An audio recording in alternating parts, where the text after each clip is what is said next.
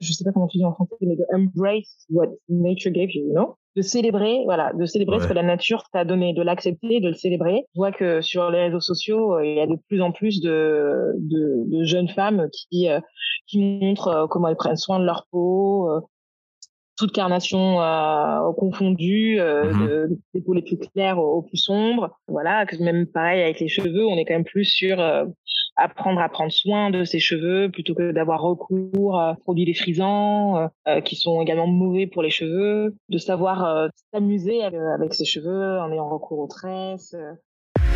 Mokonzi Podcast. The podcast for sales professionals and entrepreneurs. Grow your sales, grow your business.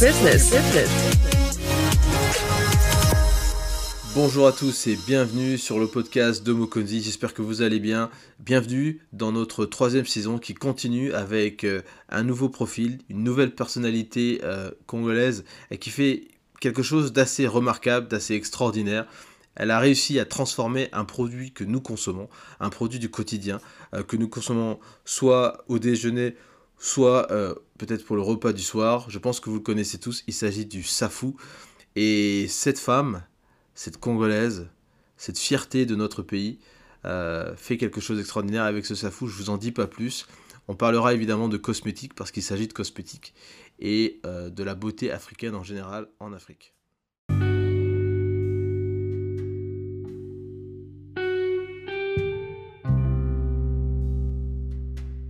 Bonjour Thérèse, comment vas-tu ?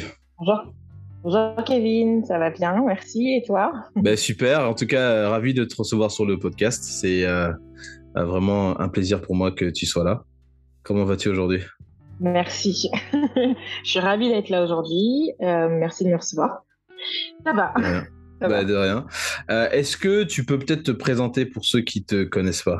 Bien sûr, je m'appelle Thérèse Bungubaya. J'ai 36 ans, je suis française d'origine congolaise, Congo-Brazzaville. Je suis la maman de deux petites filles pleines d'énergie, Rose et Stella. Je viens d'emménager à New York et je vais continuer d'ici le développement de ma marque de skincare, Koba Skincare, la fondatrice Koba Skincare. Effectivement, et c'est ce pourquoi je voulais t'inviter, puisque Koba, c'est ce que j'ai découvert l'année dernière à titre personnel.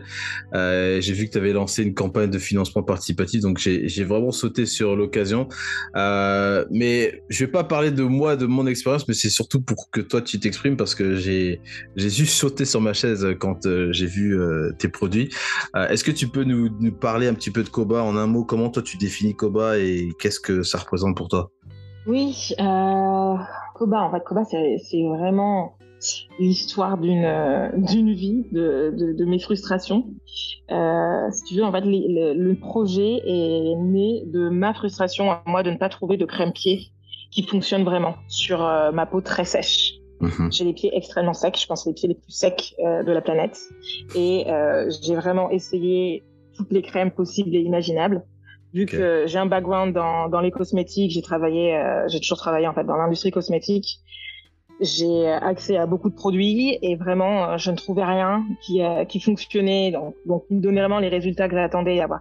La peau lissée, toute souple, plus élastique, et en plus avec une texture agréable, des senteurs agréables et un joli packaging, alors qu'il y a quand même beaucoup d'offres pour tous les produits qui sont pour le reste du corps et le visage, et même les cheveux. Donc voilà, pour moi c'était un peu...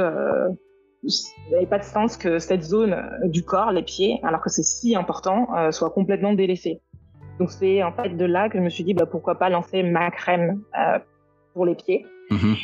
Et de la crème pied. Ensuite, j'ai réfléchi à d'autres zones du corps qui pouvaient bénéficier d'un peu plus d'attention. Donc d'autres parties sèches du corps, comme les mains et les lèvres. Et c'est comme ça qu'est né ensuite le reste de la collection et Koba. Voilà, donc tout a commencé comme ça. J'ai envie juste de dire que tel que tu l'expliques, ça a l'air tellement simple, mais en fait, c'est aussi beaucoup de travail derrière aussi tout ça, parce que des fois, c'est dans la simplicité des choses qu'on a l'impression que en fait, c'est simple, mais c'est là où c'est très complexe et que ça demande beaucoup de travail. Moi, j'ai... Alors, pour ceux qui ne sont peut-être pas lingalophones ou congophones, ou je ne sais pas, Koba, ça veut dire la tortue. Il y a un truc particulier avec la tortue, ou bien c'est quelque chose, c'est un animal qui... sur lequel tu t'identifies, parce que la tortue c'est un peu lent aussi comme animal, donc je sais pas, est-ce qu'il y a des caractéristiques de la tortue qui te plaisent? Oui, en fait c'est l'image de la tortue, quand tu y penses, la tortue, la carapace de la tortue, pour moi, ça représente vraiment la protection contre les agressions extérieures. Quand tu penses à une tortue, c'est comme ça, elle se recroqueville dans sa carapace pour se protéger quand elle est agressée. Nous, on fait des produits qui hydratent sur le long terme, qui nourrissent et qui te protègent, du coup, qui protègent ta peau des agressions extérieures. Donc, contre le dessèchement, changement climatique, la pollution, et même le calcaire de l'eau, voilà, les lavages à répétition. Donc, et j'aimais bien ce parallèle. Les tortues vivent longtemps. Nous, nos produits, comme je disais, sont des produits qui se focalisent sur l'hydratation prolongée sur le long terme. Ouais. Les tortues ont la peau sèche. Nos produits sont encore plus performants quand tu as la peau sèche. Et voilà, moi, c'est un peu mon animal totem, la tortue. D'accord. Donc, c'était pour ça. Et je voulais également, pour Koba, un nom qui soit issu en tout cas un mot africain et encore plus congolais, parce que c'est un clin d'œil au fait qu'on utilise un ingrédient qu'on trouve là-bas, l'huile de safou, et je voulais que ce soit donc un mot qui soit facile à prononcer dans toutes les langues, assez court et assez graphique. Et là, je trouvais ça assez... c'est devenu un peu une évidence avec Koba. J'adore le cas qui est vraiment... Ouais. Très graphique, qui marche très bien sur notre logo qu'on va retrouver sur nos packaging. Voilà, donc ça c'est un peu imposé. Et effectivement, parce que l'ingrédient phare c'est quand même l'huile de safou qui moi m'a fait évidemment bondir, parce que le safou en Afrique centrale c'est un plat d'accompagnement qu'on utilise, et donc faire le parallèle entre un aliment qui accompagne le repas et des vertus que cet aliment peut peut-être proposer dans un produit de cosmétique, c'est quand même assez, comme on dit en anglais, mind blowing. C'est la partie qui moi m'a mis sur le cul, surtout quand j'ai vu l'huile de safou. Je me suis dit, mais nous on fait rien avec ce qu'on mange. Peut-être que demain on fera un truc de l'huile de manioc, ou bien peut-être une pâte de manioc qui est reconditionnée. Je ne sais pas. C'est peut-être ça. T'as parlé d'hydratation. Et la raison pour laquelle on est hydraté, on a des attaques perpétuelles avec l'environnement, la pollution. C'est des vraies questions aussi pour surtout les pays européens. Bon, chez nous en Afrique, on est moins dans ce truc-là. On a moins d'agressions avec l'eau. L'eau n'est pas aussi calcaire qu'en Europe. Qu'est-ce que tu aurais comme raison? Qu'est-ce que tu peux nous donner 3 raisons pour lesquelles il faudrait qu'on s'hydrate? Peut-être qu'il y a des gens qui se disent, moi, les crèmes, ça m'intéresse pas. Je n'ai pas besoin de ça. Qu'est-ce que tu leur dirais pour changer d'avis? Alors, la première raison, c'est que vraiment l'hydratation, c'est le premier geste beauté. Pour tout type de peau, toutes les peaux ont besoin d'hydratation. L'hydratation, ça permet de ralentir en fait, le vieillissement naturel de la peau. L'hydratation, elle a un impact direct sur la texture de ta peau. Donc en fait, plus tu l'hydrates de manière régulière, et plus tu as une peau qui paraît plus jeune, élastique, plus douce, plus lisse. Donc ça, c'est la première raison. La deuxième raison, je dirais, c'est que de manière naturelle, nos peaux, en fait, elles perdent de l'eau. Donc l'hydratation, ça permet de restaurer la barrière cutanée de la peau pour limiter ces pertes en eau, justement. C'est pour ça qu'il faut hydrater avec des crèmes hydratantes, nourrissantes. Ça permet également de te protéger des agressions extérieures, comme la pollution, le dessèchement, les changements climatiques, etc. Et la troisième raison, c'est que l'hydratation, ça permet de participer également à la générescence des cellules cutanées. Donc, tu vois, tout le processus de cicatrisation, même toutes les tâches qui peuvent être liées à l'hyperpigmentation. Voilà. Ça serait les 3 raisons fondamentales des besoins d'hydratation. Écoute, très bien, très bien. C'est vrai que Moi qui ai grandi aussi en France, perso, quand on se lave, on sort de la douche, on a l'impression d'être déjà comme un cachet d'aspirine parce que le calcaire nous agresse tellement. Je te jure, le calcaire nous agresse tellement que si tu n'as pas mis ta crème dans les 5 minutes qui suivent, tu commences déjà à sentir que ça tire de partout. Et en hiver, en hiver, c'est encore plus prenant parce qu'il fait froid et donc ça, j'ai l'impression que ça accélère en fait ce dessèchement. Le safou, comment t'es tombé sur le safou? Parce que c'est quand même extraordinaire de voir. Moi, je peux dire juste une anecdote, mais j'ai mangé le safou de deux façons différentes. Il y a la façon bouillie quand on le mange, là, où on met dans l'eau chaude, etc. Et puis, mon père avait essayé de le faire au four. Il l'avait mis au four. Et puis, je crois que sur un vol d'une compagnie française qui vient souvent au Congo, avait fait dans leur plateau, le plateau repas, ils avaient fait une sorte de mousse de safou qui était assez intéressante. C'est les trois formes ou les déclinaisons de safou et puis une version un peu séchée que j'avais goûtée en Afrique du Sud, importée de RDC. Donc un truc que tu remettais dans de l'eau, enfin un truc comme ça. Et là, quand je vois ton produit, c'est pour ça que je me dis encore, tiens, voilà une quatrième version. Comment toi t'es arrivé au safou en fait? Qu'est-ce qui t'a... Est-ce que t'en manges d'abord toi-même? Ouais, bien sûr, oui, j'en mange. Moi, j'en mange depuis toujours. Donc nous, chez mes parents, on mange vraiment le safou bouilli aussi, et on le mange en accompagnement avec du piment, du sel, et en accompagnement de plats en sauce, donc des viandes, des poissons en sauce. Donc moi, c'est comme ça que j'ai toujours consommé. Je sais que tu peux le faire également griller. Je connaissais pas, tu vois, la version bouillie. Mais voilà, il y a différentes façons de le consommer. Mais moi, pour moi, ça a toujours été un aliment des repas traditionnels congolais. Jusqu'à ce que j'ai cette conversation avec ma mère, qui elle est pharmacienne, microbiologiste. Et donc j'étais en train de discuter avec elle de Koba, et je lui développais un peu l'idée de qu'est-ce que je voulais faire, la gamme, quel bienfait je voulais apporter, comment je voulais changer un peu... l'industrie cosmétique, en tout cas le segment du foot care, des soins des pieds. Et je lui dis, moi, il me faut absolument un ingrédient qui soit nourrissant, hydratant, mais je peux pas encore avoir une proposition qui soit la même que toutes les marques avec du beurre de karité, de l'huile d'amande douce, enfin, tous ces ingrédients qui sont certes très performants, mais qu'on connaît. J'aimerais avoir quelque chose qui sorte un peu du lot. Tu sais que l'industrie cosmétique, en plus, c'est très saturé, donc il faut avoir quelque chose qui te différencie un peu. Et en fait, on fait des recherches et on regarde plusieurs huiles, on regarde l'huile de baobab, l'huile de jojoba, de moringa, enfin, on en regarde plusieurs jusqu'à ce qu'elle me dise, et pourquoi pas l'huile de safou? Et donc là, je lui dis, quoi, attends, comment ça, l'huile de safou? L'huile de safou, le safou qu'on mange là, à la maison? Et en fait... elle me dit, bah oui, fais tes recherches, regarde, et tu verras, en fait, c'est utilisé comme ingrédient cosmétique par certaines marques. On en parle peu, et c'est surtout utilisé de manière artisanale. Après, tu as quelques marques en Afrique centrale qui l'utilisent vraiment comme ingrédient cosmétique. Et donc, je me dis, ok, on va regarder. Je regarde, et en fait, je découvre que c'est effectivement un ingrédient qui est riche en acides gras, en acides aminés, en vitamine C, vitamine E. Donc, en fait, ce fruit a énormément de propriétés qui sont antioxydantes, anti-âge, antiseptiques et antibactériennes. Et le safou en lui-même est utilisé d'ailleurs dans la pharmacopée, en Afrique centrale. Il soigne plusieurs maladies, les dystéries, etc. Enfin, vraiment, il y a plusieurs mots différents, jusqu'au mot de dents, etc.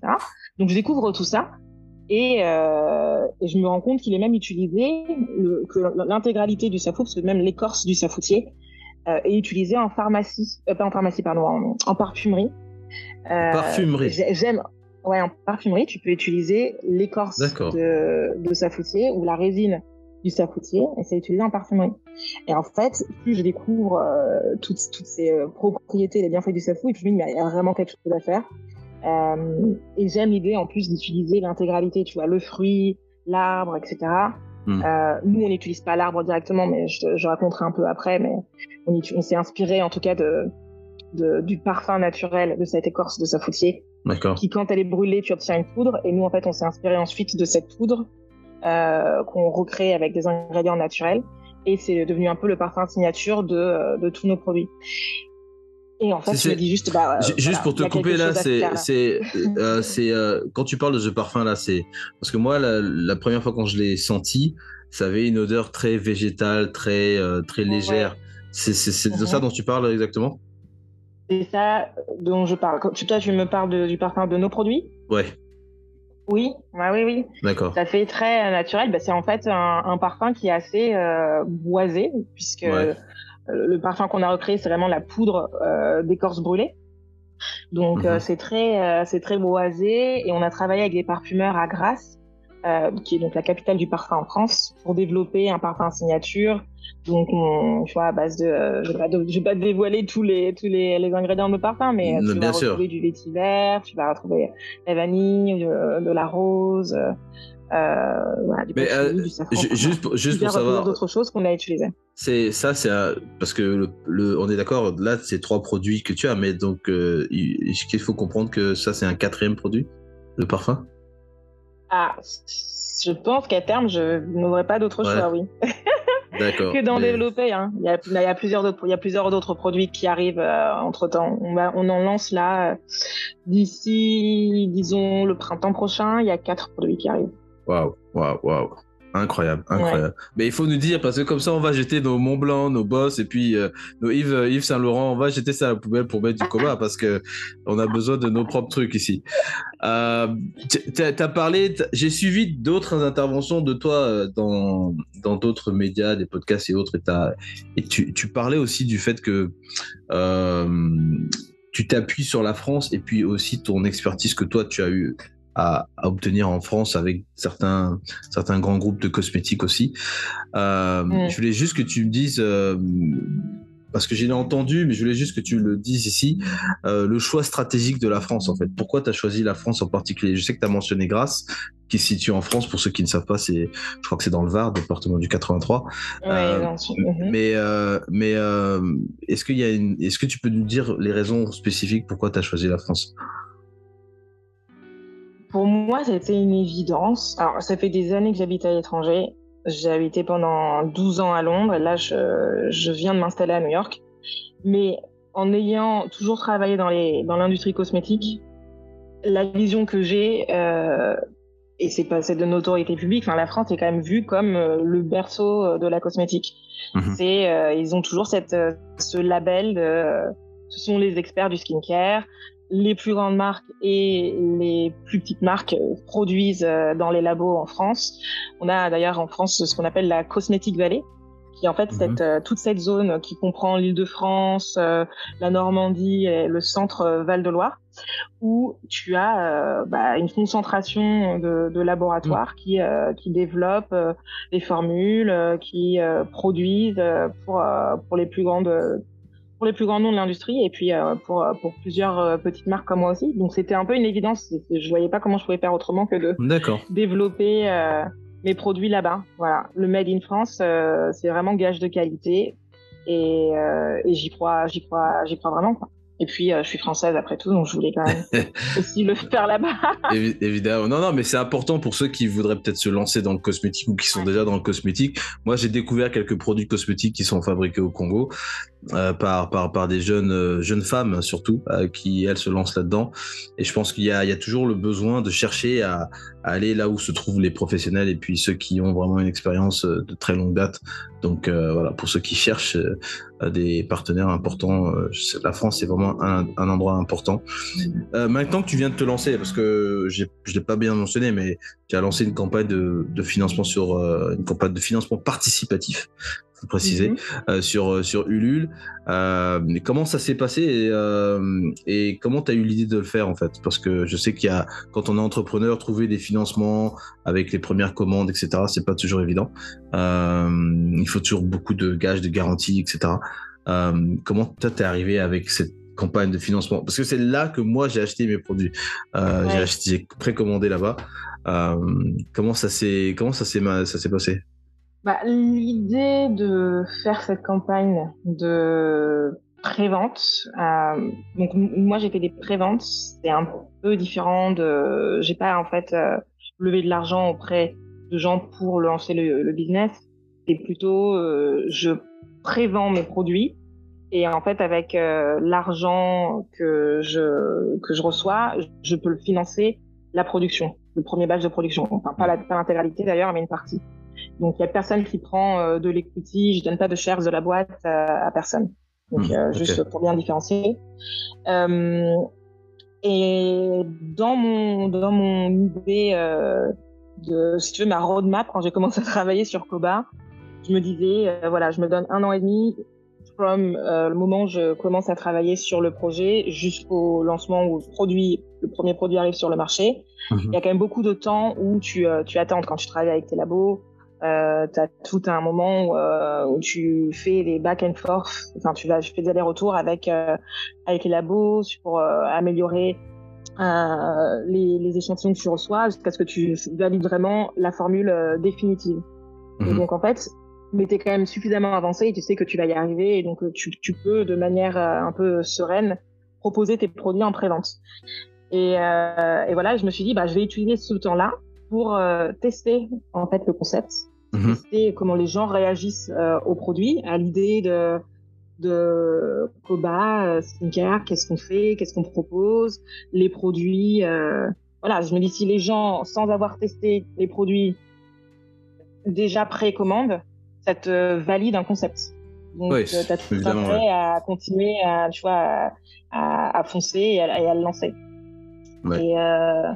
Et c'est plutôt rassurant. Je pense que c'est un bon boost quand tu es un entrepreneur, d'avoir cette validation qui te permet de continuer et de te dire ok, je suis sur quelque chose qui peut donner quelque chose. Ouais, il faut continuer à les faire. Et c'est comme ça que je me suis dit, c'est pour ça que je l'ai fait et je suis contente de l'avoir fait parce que ça m'a vraiment permis déjà de lancer un site internet en ayant déjà plus de 500 produits qui étaient vendus. Donc c'était chouette. Wow. De pas tu vois, arriver en disant bon, j'attends que les clients arrivent. Non, j'ai pu lancer après mon site en étant un peu plus sereine sur le fait que j'avais déjà 500 produits qui étaient vendus, qui allaient être essayés par des gens. Je suis tellement confiante dans la performance des produits et le feedback est tellement bon sur les produits que je sais tu vois que c'est assez rassurant de te dire voilà, ces gens-là, ils aiment les produits, ils vont en parler autour d'eux, ce sont les premiers ambassadeurs de ma marque en fait. Je crois beaucoup au pouvoir du bouche à oreille. Et voilà, c'est des gens qui vont revenir et qui reviennent d'ailleurs recommander des produits, qui en parlent autour d'eux, qui offrent des produits aux gens autour d'eux aussi. Donc voilà, c'est un peu, tu vois, c'est le premier élément de je tiens à dire que moi c'est exactement ce que j'ai fait. On en a parlé quand on a reçu le truc et puis surtout j'en ai offert aussi à ma sœur qui a d'ailleurs fêté son anniversaire il y a quelques jours là. Je lui ai dit, c'était ma phrase parce que je lui ai offert d'autres produits et je suis en train de progressivement lui donner quelques produits parce qu'elle habite en Australie et je lui ai dit écoute, tu vois, toi t'habites loin. T'es loin de tout, t'es loin de quasiment tous les continents. Je dis, tu es africaine, il faut que tu partes avec un bout d'Afrique avec toi. Ah, et elle connaît le safou, elle en a mangé, à ne plus savoir qu'en faire. Ça fait longtemps qu'elle n'en a pas remangé. Je lui ai dit, tiens, je t'offre des produits, parce qu'en plus, elle est dans le cosmétique elle-même aussi. Donc, j'ai fait d'une pierre deux coups. Mais voilà, je lui ai fait 2-3 cadeaux comme ça. Je lui ai dit, écoute, tu prends ça et puis tu emmènes avec toi dans tes valises parce que il ne faut pas que tu oublies que voilà, l'Afrique, c'est aussi chez toi. Donc, c'est des petits totems, des petits... voilà, que je lui ai donné comme ça. C'était génial. Vraiment important. Ouais.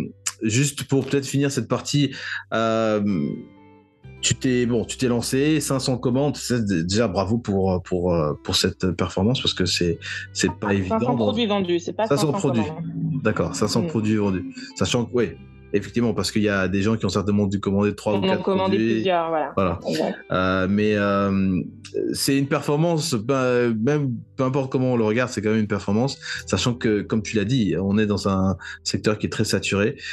Comment toi, si on peut peut-être, je sais pas, on va limiter, pas rendre la question trop longue, mais si tu devais mentionner 3 choses que tu aurais besoin pour peut-être lancer peut-être un appel ou avoir des gens qui voudraient s'intéresser à ce que tu fais, qu'est-ce que tu aurais besoin là pour faire avancer Koba, sachant que tu as d'autres produits qui arrivent aussi, Dis-nous, qu'est-ce que tu aurais besoin? Alors là, c'est un appel à l'aide. Non. Non mais merci. Bon, c'est pas une bouteille à la mer, mais bon, disons pour préciser simplement, je prends en référence une interview que tu as fait où tu disais que effectivement tu cherchais des points de distribution. Donc je prends ça comme exemple. J'allais te redire effectivement. Là, on a déjà un premier point de vente à Paris. Qui est rue d'Orsel dans le 18e. D'accord.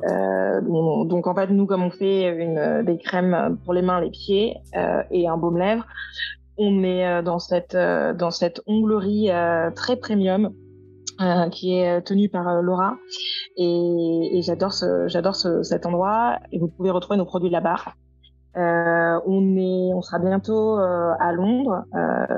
J'attends d'avoir le contrat signé, donc je ne vais pas dire où, mais je suis super excitée en tout cas. C'est un autre point de vente génial, un beau clin d'œil à la France. Et ça, c'est notre deuxième point de vente, mais effectivement, je suis encore en négociation avec d'autres points de vente physiques et online, et j'espère qu'on signera un ou deux contrats d'ici la fin de l'année. Ça, c'est plutôt pour de la distribution sélective. Voilà, je ne vais pas en dire plus, mais... Mais garde d'abord pour toi tout ce qu'il faut. Mais voilà, si... Ça, c'est les choses dont j'ai besoin. C'est, oui, pour que la marque se développe, moi, je crois beaucoup à la présence en boutique, que les gens puissent tester les produits avant de les acheter. Ouais. Tu bénéficies évidemment de la visibilité de la boutique dans laquelle tu es, tu touches beaucoup plus de personnes. Voilà, quand tu es un site en ligne, il faut que les gens te trouvent en ligne. Tu vois. Moi, je crois beaucoup au retail et au point de vente physique. Après. Le deuxième. Ouais, vas-y. Ouais. Non, vas-y. Et le deuxième point, je pense, ma deuxième bouteille à la mer, je dirais, c'est maintenant que je suis installée à New York, je vais essayer de développer l'activité ici. Donc, lancer la version US de notre site. Puis, je vais devoir travailler sur trouver un entrepôt où je vais pouvoir faire l'envoi de toutes les commandes ici. Il va falloir que je développe après toute la partie opérationnelle, de trouver tu vois, qui sont les influenceuses, les influenceurs aussi avec lesquels travailler ici, trouver certainement une agence de presse qui va m'aider à parler à la presse ici. Voilà, donc en fait tout ce que j'ai mis en place en Europe, il faut recommencer ici. Ouais, c'est donc, tout un... Ouais. Si quelqu'un m'entend et veut m'aider là-dessus, avec plaisir. Get in touch. Ben voilà, l'appel est lancé, donc des points de distribution évidemment, et puis si vous êtes sur les États-Unis, si vous êtes aussi en Europe, contactez Koba, regardez ce qu'elle fait déjà. Ou si vous l'avez fait et que vous avez des bons conseils à donner, je suis preneuse aussi. Voilà, c'est aussi comme ça qu'on réseaute, qu'on découvre aussi d'autres personnes.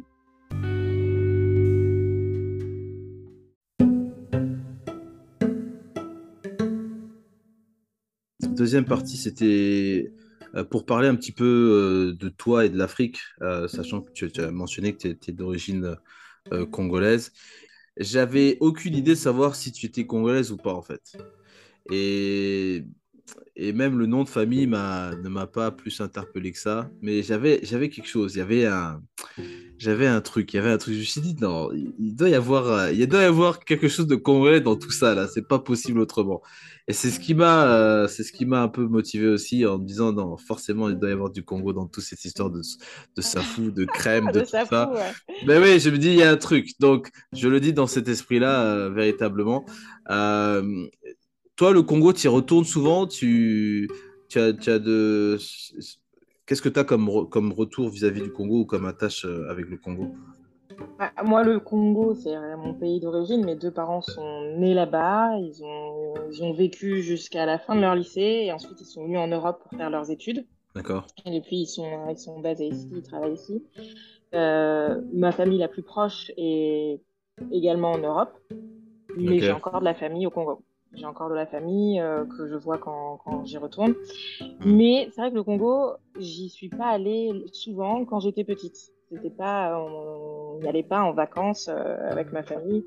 Je crois que j'y suis allée enfant une fois. J'ai dû y aller pour des raisons familiales 2 fois en étant adulte. Okay. Mais j'y retourne maintenant. Je vais y retourner en tout cas très régulièrement. Je suis déjà allée cette année en mars et j'y retourne en novembre là. Okay. Et je vais être amenée à y aller 2 fois par an pour le travail parce que maintenant qu'avec Koba en fait et l'huile de safou, on a ce projet avec mes parents de produire notre propre huile de safou. Donc on travaille sur cette partie-là. Et ça va prendre un peu de temps, mais on a acheté des terrains juste à côté de Pointe-Noire et on est en train de planter des safoutiers. Wow. Là, mon père, il est à l'heure où je te parle, il est en train de planter les safoutiers. Wow. Voilà. Et on va être amené à y aller pour faire notre production chaque année. Mais ça va prendre un peu de temps hein, parce qu'on les plante, mais ils vont pas être mûrs et prêts à nous donner des fruits avant 4-5 ans. Mais en attendant, on va travailler avec des petits producteurs locaux qu'on a déjà rencontrés. Donc, quand j'y suis allée en mars, c'était notamment pour ça. Et on va travailler avec eux, acheter leur safou et faire nous-mêmes l'huile. Non, mais voilà. Je trouve ça fascinant parce que tu vois, c'est cette intégration. J'avais appris ça quand on faisait du management à l'école. On parlait d'intégration verticale, horizontale et sur des filières comme ça. Quand tu as commencé sur une partie de la filière, c'est acheter d'autres éléments de la filière. Et puis, petit à petit, tu te retrouves à en fait, maîtriser toute la chaîne du truc. Et demain, si tu me dis, mais on a fait une route et puis on a des bateaux, on a des trucs, je dis non, mais moi ça m'étonne pas. Ça m'étonne pas parce que je suis sûr qu'à un moment donné, tu arriveras à une réflexion comme ça. Donc non, mais il fallait effectivement y penser parce que l'agriculture au Congo, bon, sans pour autant faire un peu, mais apparemment c'est un des sujets de campagne de la dernière élection présidentielle et l'agriculture. Et encore sur le tapis, je dirais, du développement du Congo et le safou en particulier, puisque c'est ce que le président nous a rappelé avec l'arachide, le manioc, la banane. Et évidemment, au Congo, en termes d'agriculture, on a vraiment un vaste choix. On a des huîtres au Congo, on a du riz, on a de l'EVA, enfin, on a des. C'est de la folie, c'est de quoi on perd dans la tête. Donc, non, vas-y, il faut y aller à fond. J'allais te demander, bon, parce que c'est un peu la question, toi, tu es du domaine et tu connais un peu le cosmétique aussi, dans le cadre de l'Afrique et peut-être aussi au Congo. Bon, on sait que c'est nos frères en RDC qui sont très adeptes de cette histoire, mais bon, chez nous aussi, ça a pris pied. C'est toute cette gamme de produits éclaircissants, nocifs pour la santé et pour certains aussi cancérigènes, où on a des personnes qui utilisent et puis après qui arrêtent d'utiliser, mais qui se retrouvent avec, notamment au niveau des mains, c'est là où c'est le plus flagrant, parce que c'est surtout ça qu'on voit en premier, on ne voit pas le reste du corps dans un premier temps, mais c'est surtout au niveau des mains où tu vois des taches de couleur et de pigmentation, au niveau de pigmentation au niveau des articulations, notamment des doigts, etc. Moi, j'ai bien relu le packaging et les informations que tu avais mis sur tes produits Koba, et c'est le terme clean beauty qui, moi, m'avait interpellé.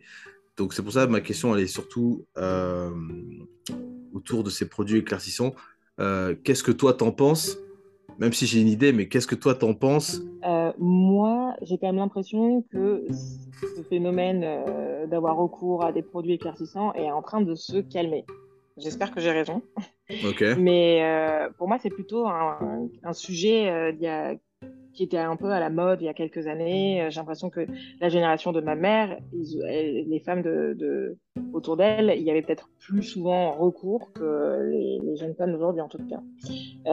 Mais juste pour recommencer déjà, reprenons les choses, c'est hyper mauvais évidemment d'avoir recours à ce genre de produits parce que qu'est-ce qu'ils font ? Ils détruisent la mélanine que tu as que tu as naturellement, et cette mélanine en fait c'est ta barrière protectrice contre les UV, et si tu l'altères, bah, tu es plus sujet à des cancers.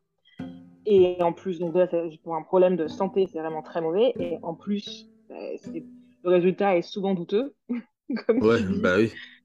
Ça se voit souvent au niveau des mains. Enfin, il n'y a pas du tout une coloration qui est homogène la plupart du temps, ou tu vas avoir l'impression qu'elle est homogène sur certaines parties du corps et pas sur d'autres. Je ne sais pas en fait pourquoi les gens ont recours à ce genre de produit, vraiment. Mais j'ai l'impression que ça change. J'ai quand même l'impression que la tendance est plutôt de s'accepter comme on est et de, je sais pas comment tu dis en français, mais de embrace what nature gave you, you know? Ouais, ok. De célébrer, voilà, de célébrer ce que la nature t'a donné, de l'accepter, de le célébrer. Je vois que sur les réseaux sociaux, il y a de plus en plus de jeunes femmes qui montrent comment elles prennent soin de leur peau, toute carnation confondue, des peaux les plus claires aux plus sombres. Voilà, même pareil avec les cheveux, on est quand même plus sur apprendre à prendre soin de ses cheveux plutôt que d'avoir recours à produits défrisants qui sont également mauvais pour les cheveux, de savoir s'amuser avec ses cheveux en ayant recours aux tresses, au protective hairstyle. Donc au style, Après, moi, je le dis aussi avec ma sensibilité d'homme, hein, je précise quand même, parce que peut-être que pour une femme, vous allez trouver des raisons pour le faire, et on a beaucoup de femmes qui le font proportionnellement aux hommes qui veulent se dépigmenter la peau avec des produits éclaircissants, même s'il y en a quand même. Mais effectivement, le débat, il peut se projeter sur... le lissage des cheveux, avoir des cheveux raides, et c'est avoir une espèce de look, voire même d'identité qui est très occidentale, puisqu'on se rapproche de nos occidentale. Oui, on se rapproche des blancs, c'est ceux qui ont des cheveux raides, qui ont des couleurs de peau très très claires. Donc évidemment, nous avec nos cheveux crépus, des fois très têtus, qui ne veulent pas se plier aux ordres du peigne, donc évidemment, c'est compliqué. Moi, tu me vois là, j'ai des cheveux courts, mais quand j'étais plus jeune, effectivement, je laissais un peu pousser mes cheveux. Mais pour les peigner le matin, c'était un combat qui ne disait pas son nom. Donc, effectivement. Mais ça, tu vois, pour moi, ça. Ouais, je comprends. Mais je pense que ça change également. Et pourquoi ? Parce que les rôles modèles qu'on a changent aussi. On n'a plus. Voilà, avant, c'était les personnes qu'on voyait le plus, et dans les magazines, à la télé. C'était certainement des personnes plus blanches, les cheveux lisses, mais aujourd'hui je pense que Internet et les réseaux sociaux ont fait beaucoup pour ça, et ça je pense que c'est quand même quelque chose de très positif. C'est que c'est plus seulement les stars qu'on t'impose dans les magazines et à la télé, mais voilà, il y a plusieurs personnes auxquelles tu peux t'identifier, tu vois. La représentation elle est beaucoup plus diverse. Et on a maintenant plein de filles qui ont la peau sombre, les cheveux crépus, l'afro ou des tresses, qui sont maintenant des modèles. Et plus on va les mettre en avant, plus les jeunes générations vont s'identifier à elles et célébrer, tu vois, encore plus ce qu'elles ont. Et voilà, arrêter d'aller contre la nature. Non, on est nés noirs, Mais c'est juste, et puis... Non, mais c'est très... C'est une très belle observation, et puis moi je pense aussi à des films comme Black Panther, qui ont aussi mis en lumière un peu plus certains acteurs noirs représentant le Wakanda, et qui aussi,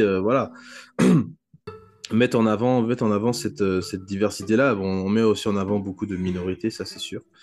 Donc c'est très important. J'allais peut-être te poser comme question, c'est vrai que tu nous as expliqué pourquoi il fallait s'hydrater la peau, les raisons pour lesquelles il fallait s'hydrater la peau, et je considère que c'est un conseil beauté pour tous ceux qui se posent un peu la question de qu'est-ce qu'il faudrait faire. Mais est-ce que tu pourrais peut-être nous en donner deux autres que tu pourrais nous donner qui seraient applicables peut-être pour hommes et femmes? Oui, alors attends, pour hommes et femmes, alors je sais que les femmes, ça me paraît peut-être plus évident, je connais pas beaucoup d'hommes qui le font, mais ils devraient certainement le faire aussi. J'allais dire se démaquiller, ou en tout cas nettoyer sa peau avant de se coucher le soir. Ouais. C'est très important pour éliminer toutes les impuretés que tu peux avoir sur la peau et que tu accumules en fait au cours de la journée, et que si elles restent sur ta peau le soir, en fait elles commencent à à s'incruster dans les pores, et ça va causer des inflammations, des boutons, et voilà. Donc ça, c'est très très important. Même si on ne s'est pas maquillé, bien se nettoyer la peau. Et donc les hommes devraient le faire aussi. Je ne connais pas beaucoup d'hommes qui le font, mais en tout cas, c'est important. Ouais, bah, nous, on n'est pas trop dans ce délire-là d'avoir 40 000 produits. C'est souvent brosse à dents, dentifrice, un peu de parfum, déodorant. C'est souvent ce truc-là. Mais ouais, c'est... Alors après, il y a quelques produits. Je ne sais pas si tu les connais pour hommes, comme par exemple Lumin. Lumin, L-U-M-I-N, qui propose une gamme de produits pour hommes avec des... C'est fait à base de charbon, je sais pas quoi, argile, charbon, un truc comme ça. Et il y a différents produits, il y a des masques, il y a des trucs pour se nettoyer le visage. Bon, moi, j'en ai acheté un et j'utilise comme ça de temps en temps parce que c'est vrai que moi, j'ai une peau un peu fragile, donc j'utilise pas n'importe quoi, mais ça, j'utilise ça peut-être de temps en temps, vite fait. Mais c'est pas, voilà, tous les soirs, je fais pas non plus le rituel que si c'est pas tous les soirs, peut-être que tu peux faire une fois par semaine un masque hydratant. Ouais. Bon, masque, il y a eu fait un moment où je faisais quelques masques, mais pas plus que ça. C'est jamais en fait une priorité. Nous, on est toujours en train de penser à autre chose. C'est vrai que c'est pas trop notre truc, quoi. Mais bon, il faut quand même se poser la question, parce que c'est vrai, quand tu regardes la peau de certains hommes, quand même, oui. tu vois que, putain, il y a des trucs à faire, quoi. C'est un chantier, le truc. Des fois, ça ressemble à des pizzas, des choses comme ça, donc il faut quand même... J'essaie de rester courtois, mais voilà. Toi, même toi, non, mais c'est bien que tu dises que tu achètes des produits, quel type de produits. Je pense que c'est important de démocratiser ce genre de conversation aussi chez les hommes. Exact. Vous aussi, vous devez prendre soin de votre peau. Elle vieillit tout autant que la nôtre. Et j'allais dire un deuxième conseil beauté qui est également applicable aux hommes, l'importance d'avoir un mode de vie sain, parce que ça a un impact direct sur la peau également. Donc, de dormir un certain nombre d'heures, au moins 6-7 heures, voire 8. Enfin, je dis ça alors que moi, je dors très peu, mais je sais que c'est important. Et je fais des efforts, je change beaucoup et je vois là l'impact que ça a sur ma peau en mieux. De boire beaucoup d'eau, de faire du sport, voilà, et de manger sainement. Tout ça, ça a un impact direct sur la peau. Donc ça, c'est mon autre conseil. Exact. Non, on peut. Et puis, je peux en donner un quatrième. Vas-y. Donc, qui est, je crois beaucoup à la simplicité aussi. Je ne crois pas du tout à l'accumulation d'utiliser beaucoup de produits. Je pense que j'essaie d'avoir, moi, en tout cas, une routine beauté qui est assez simple, faute de temps. Et puis oui, parce que je pense que moi, ma peau, elle le vit mieux quand je mets peu de choses, mais des bonnes choses. Et en fait, mon conseil, c'est mettre moins, mais mettre bien. Donc, bien se renseigner sur les produits qui conviennent à votre peau. Et une fois que vous avez trouvé le produit qui vous convient, gardez-le. En fait, ça sert à rien d'essayer de changer tout le temps. Quand on a un bon produit, il faut le garder. Voilà, c'est ce qui marche bien pour vous. Et vous n'avez pas forcément besoin d'essayer tous les produits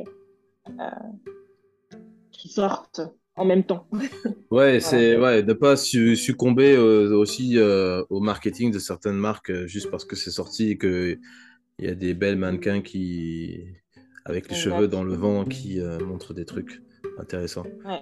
OK, super. Donc, bien connaître sa peau, ça permet de faire le bon choix. Donc faut bien la comprendre, bien se documenter, se renseigner. En tout cas, moi j'aime bien cette phrase tu as dit mettre peu et mettre bien. Oui. Mettre peu et mettre bien. Voilà. Ça c'est à mon avis, moi je retiens ça.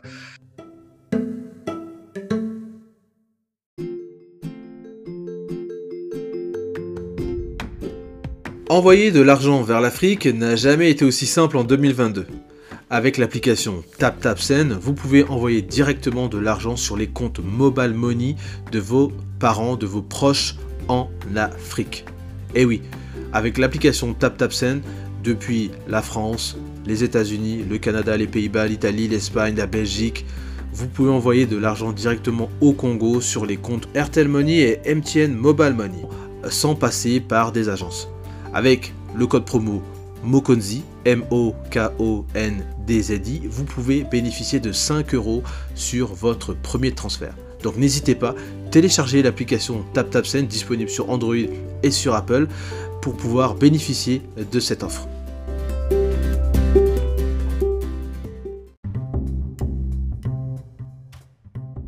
Pour conclure un petit peu notre épisode, j'ai l'habitude de poser aux invités trois questions sur ce qu'ils aiment au Congo et sur ce qu'ils aiment moins au Congo. Donc je te pose la question, qu'est-ce que toi tu aimes au Congo? Alors, qu'est-ce que j'aime au Congo? Beaucoup de choses, mais si je devais en sélectionner trois, j'ai pas encore fait beaucoup de tourisme, donc j'ai pas du tout vu au Congo, mais j'ai hâte d'en voir plus. Et récemment, j'ai découvert la forêt du Mayombe, qui est absolument incroyable. Oh, la beauté des paysages. Voilà, donc je pense que c'est un pays qui a beaucoup à offrir au niveau de la nature. Et j'ai hâte d'en découvrir plus dans les prochaines années. Deuxième point, je dirais... cette entraide, cette solidarité qu'il y a, pas forcément dans la famille, mais ne serait-ce que l'entraide entre les gens, que ce soit dans la famille ou même juste les gens qui habitent autour de toi, quoi, les gens de ta parcelle, qui sont là, tu vois, au moindre souci. Ça, je trouve ça, c'est une richesse, c'est une vraie force, et je pense qu'il faut... On a beaucoup à apprendre, en tout cas à conserver ça et à s'assurer qu'on continue de le faire en Europe, la diaspora. Je pense que c'est une vraie force. Et tout ce que j'apprécie vraiment, c'est cette possibilité qu'il y a, que les gens ont de faire beaucoup avec peu.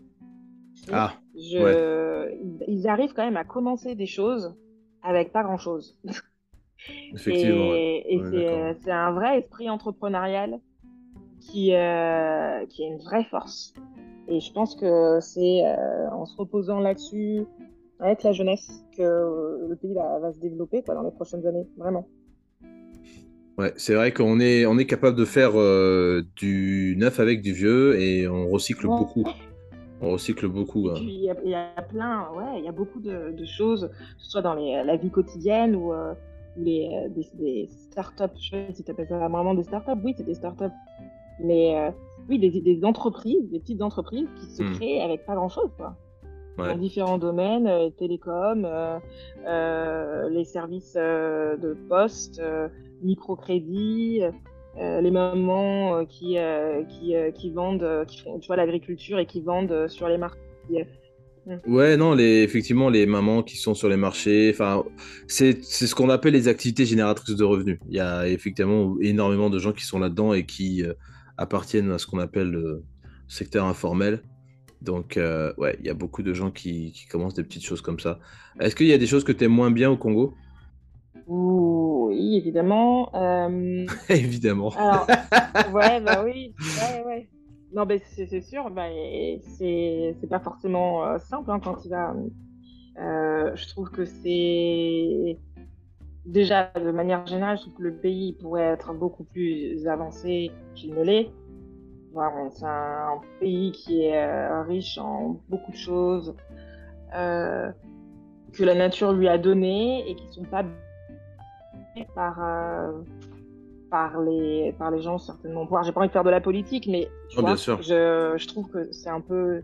C'est frustrant de se dire qu'on pourrait faire mieux. Voilà. On pourrait faire mieux avec ce qu'on a, en gros. Avec ce qu'on a, ouais. D'accord. On pourrait faire mieux et être... Ça, c'est une vraie frustration. Et alors, d'un point de vue de femme, je trouve que, comme je disais tout à l'heure, t'as quand même beaucoup de femmes, qui font vraiment vivre les familles, parce que c'est vraiment des matriarches, les familles. Je trouve qu'elles sont vraiment tenues par les mamans. Mais quand tu regardes après au niveau, que ce soit politique ou entrepreneurial, il n'y a quand même pas beaucoup de femmes visibles, tu vois. Donc j'aimerais bien qu'il y ait une prolongation, que ce pouvoir qu'elles ont dans la famille se développe hors de la famille et soit plus visible. on leur donne un peu plus de place en économie, en politique. Voilà. Okay. Un troisième point, moi, qui me dérange personnellement quand j'y vais, et je trouve vraiment c'est dommage parce que j'ai l'impression de ne pas profiter à 100%, mais c'est l'insécurité qu'il peut y avoir. Ouais.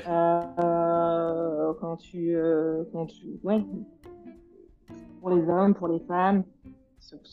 Moi, à chaque fois que j'y vais, on va pouvoir sortir seul le soir, même pour faire 100 mètres dans la rue. On doit toujours être un peu sur ses gardes, partout où on va. Et ça, c'est les gens sur place qui me le disent, c'est ma famille. Enfin, du coup, tu as un peu ce sentiment d'être un peu limité, quoi, parfois. Ouais, donc, c'est vrai. Alors que moi, tu vois, la liberté de mouvement, c'est très, très important. J'aime pouvoir marcher, me déplacer. Mm. Et voilà, donc, ce climat un peu d'insécurité qui est très pesant. Effectivement, et juste pour peut-être ajouter, mais c'est vrai que le cas des bébés noirs en question, là, c'est un vrai souci. Exactement. Au Congo. Et ouais. Ça envenime même les écoles, les lycées notamment, qui se retrouvent dans des bagarres de rivalité. Enfin, c'est vraiment des trucs pourris.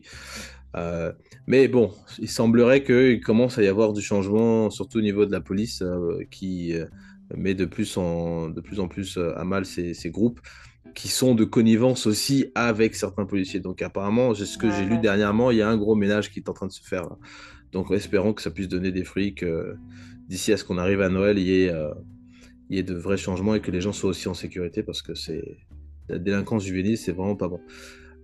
Est-ce que tu aurais, juste pour avancer dans cette partie-là, quelque chose que tu aimerais partager, quelque chose qui peut-être n'a rien à voir avec le cosmétique, hein, mais quelque chose qui t'a interpellé, que tu aimerais partager ici rapidement, peut-être un livre, un article ou je sais pas, un événement que tu voudrais recommander ici à la communauté.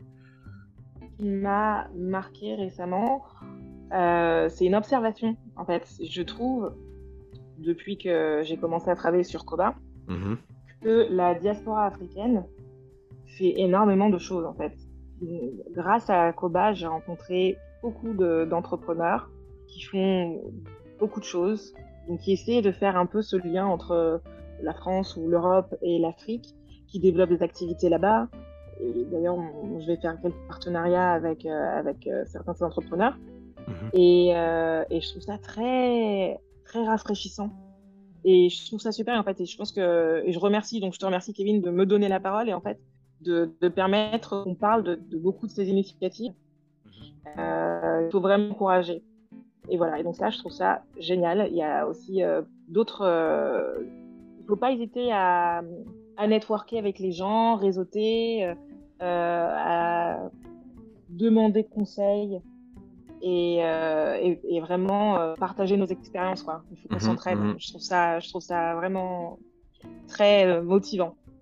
En termes de livres, moi, les livres qui m'ont marqué, alors là, ça n'a rien à voir avec le Congo, je t'avoue, mais c'est un livre que je trouve très, très facile à lire et qui est écrit par une entrepreneure aussi qui a une marque de skincare qui s'appelle Rodial. Une autre marque s'appelle Nip+Fab. J'ai pas envie d'écorcher son nom. Maria Attias Stephania. D'accord. Une américaine d'origine grecque et qui a écrit ce livre How to be an overnight success, que je trouve très bien écrit, facile à lire. Plein de bons conseils qui sont vraiment faciles à appliquer dans la vie de tous les jours. Et voilà, en fait, elle raconte un peu son parcours en tant qu'entrepreneur, de comment est-ce qu'elle a monté sa marque de skincare, du début à quand ça a commencé un peu à percer et comment ça a explosé. Et je l'ai lu justement quand je lançais Koba et ça m'a bien aidée. Donc voilà, c'est un livre que je recommande. Et on a fait d'autres, on en a écrit deux autres dans la foulée. Mais c'est qui sont pas uniquement que si vous voulez lancer une marque de skincare, hein, c'est des conseils qui sont vraiment applicables pour tout entrepreneur, je pense. Si vous lancez si vous avez un projet que vous voulez vraiment développer et mener à terme. Donc une lecture facile et ludique. D'accord, très bien. En tout cas, c'est bien noté. On va juste rappeler que on peut retrouver tes produits donc sur ton site internet. Oui, kobaskincare.com. kobaskincare.com, et puis il y a cette adresse aussi à Paris, dans cette onglerie, je crois. Oui, ça s'appelle Au bout des doigts, et c'est 60 rue d'Orsel à Paris. D'accord, ok, très bien. Ben voilà, je pense qu'on a tout dit. Merci beaucoup Thérèse d'être venue sur le podcast. Merci à toi Kevin de m'avoir reçu. Et puis bah écoute, nous on va continuer à te suivre et à voir comment tu te développes, et puis aussi à acheter tes produits, à en faire profiter d'autres aussi. Parce que voilà, on a besoin de gens comme toi aussi. Ouais, bah merci beaucoup, c'est gentil. Et bah force à toi, c'est génial ce que tu fais, continue, on t'écoute. Merci beaucoup. Merci. À bientôt. À bientôt, ciao.